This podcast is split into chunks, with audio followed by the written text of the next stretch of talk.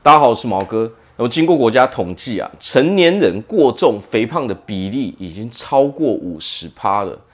那么未成年人小孩子过重哦，肥胖的比例也已经超过三十趴了。啊，为什么会这样呢？其实这样会带给我们哦，我们人哦一个医疗上非常非常大的成本哦，这个会贯穿我们整个人生哦，导致说我们在后面会付出一个非常大的代价。那么为何会这样呢？实际上啊，我们会现在过重肥胖的比例这么高，原因有一个，就是因为大家是没有这个情报的。当我缺乏这个情报的时候，自然而然我不会知道说我现在的状况到底是哦符合健康还是过重哦超重肥胖的嘛。所以其实我们最重要的是什么？最重要就是我们要先准备一台体脂机嘛，缺乏这个体脂机，你没有办法知道哦任何的情报嘛。我们有这个体脂机之后，你可以去测量你的体重、你的体脂率、你的肌肉量、你的水分，哦，由这些情报，我们才可以去控制我们哦的健康，才可以去管理我们的健康嘛。那么过重肥胖其实会带给我们身体很多的危害嘛。哦，我们的整体哦，所有的器官效率变差了，因为我们身体一直处在发炎中嘛。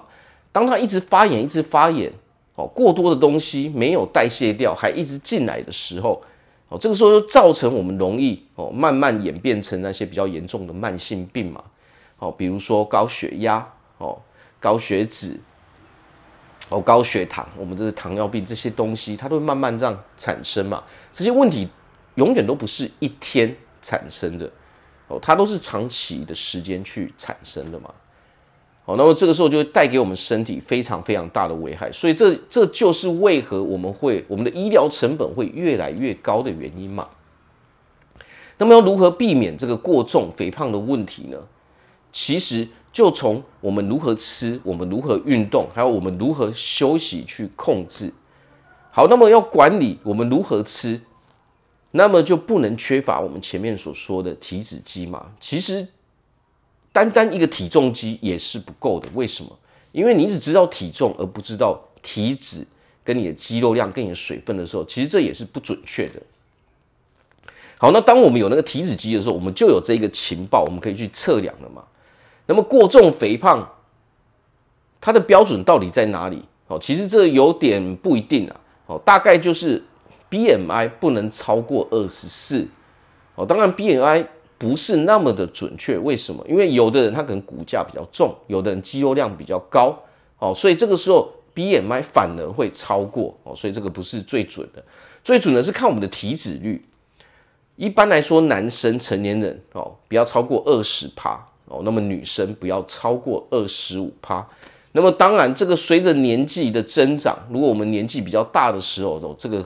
可以再往上再去调，可能再调个五趴，好，所以可能年纪比较大的哦，男性跟女性哦，比如说哦，可能超过五六十岁的，啊，可能我们就可以调到二十五跟三十趴的比例。好，那么当我们有这个东西的时候，我们可以每天去测量。好，那么我们每天都吃固定的东西的时候，我们就会知道，诶，我现在吃这个到底它是让我会变得更重呢，还是它可以让我维持，还是它可以让我变得更瘦？好，所以缺乏这个东西，我们就没办法去管理我们的健康嘛。啊，所以这也是大部分人会超重而不知道的原因嘛。好，许多人是不知道自己已经超重或是进入肥胖的这个状态嘛。好，那么我们如何吃？吃什么？哦，这才是最重要的嘛。好，那如果说，比如说毛哥一天可以消耗一千八百卡的热量，但是我一天吃了两千卡。那么这个时候我一天就多余了两千卡的热量，那么长期以来就这个就会导致我肥胖嘛。好，所以这个就是由这个测量出来的嘛。好，那我们平常要怎么吃呢？如果假设我们每天起来，我们可以先喝一杯白开水，哦，大约两百至两百五十 CC 哦，启动我们一整天的这个哦 新陈代谢嘛。所以我们水要喝得多，饮料喝少一点。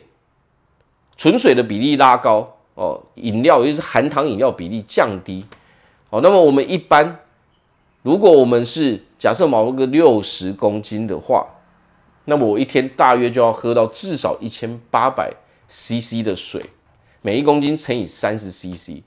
那么除了早上那一杯，剩下的剩下的水，我们就分在其他的时间哦，把它平摊。睡觉前也不用去喝太多。好，那么吃饭要注意的是，我们的蔬菜种类要很多，蔬菜种类越多越好，因为我们肠道的健康靠的是哦肠道里面的菌种嘛。每一个好菌它都喜欢不一样的蔬菜嘛。那么我们人体内有七成的免疫系统都在我们的肠道里面，肠道需要的食物，它所需要的养分就是纤维质。那么纤维质就存在蔬菜里面，还有很多其他的哦食物里面嘛。水果可不可以吃？可以。我们如果单吃圆形的水果，不是把它打成果汁，也不是吃把它变成果干哦，那些蜜饯那些的时候，单吃水果是非常健康的。我们如果把它变成变成果干，打成果汁的时候，你会发现纤维质被破坏了，哦，养分也会流失比较多。留下来都是什么？留下来是大量的糖分。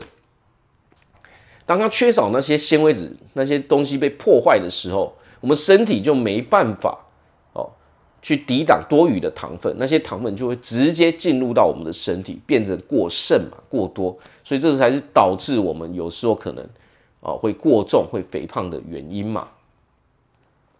那么蛋白质呢？我们要吃够。如果我们今天如果马哥是六十公斤，那我们每天基本就要吃到六十克的蛋白质，这是我们人身体哦每一天所需要的最基础的蛋白质的含量，氨基酸的含量嘛。如果我们蛋白质吃不够的时候，我们人肌肉会减少，如果我们会变成肌少症，要说我们人的骨骼是由肌肉所撑起来的。缺乏肌肉的时候，你会发现你走路会不稳，你的四肢会变得很瘦，撑不起我们的身体，我们容易跌倒哦，容易骨折哦，还有很多会产生我们哦，对我们内脏会造成一些比较不好的影响，会容更容易拥有那些代谢的症状嘛。好，那么如果说我吃了两千卡，但是我消耗不足两千卡，怎么办呢？是不是我们可以经由，如果不想减少我的食物量，是不是我们可以去做运动，增加我们消耗的热量？其实热量比例它就是一个数学公式嘛。我们会我们会肥胖会过重，其实原就是因为我们每天都吃下过多的热量嘛。好，所以当然我们平常吃的哦。稍微比较健康的食物，这个我们要去挑选嘛。那些加工过的食物哦，是最容易导致我们肥胖的嘛。那些零食啊，哦这些东西，所以尽量我们吃天然一点的东西。那么再加上我们运动的时候，是不是我们就可以很好的哦来维持我们的身材？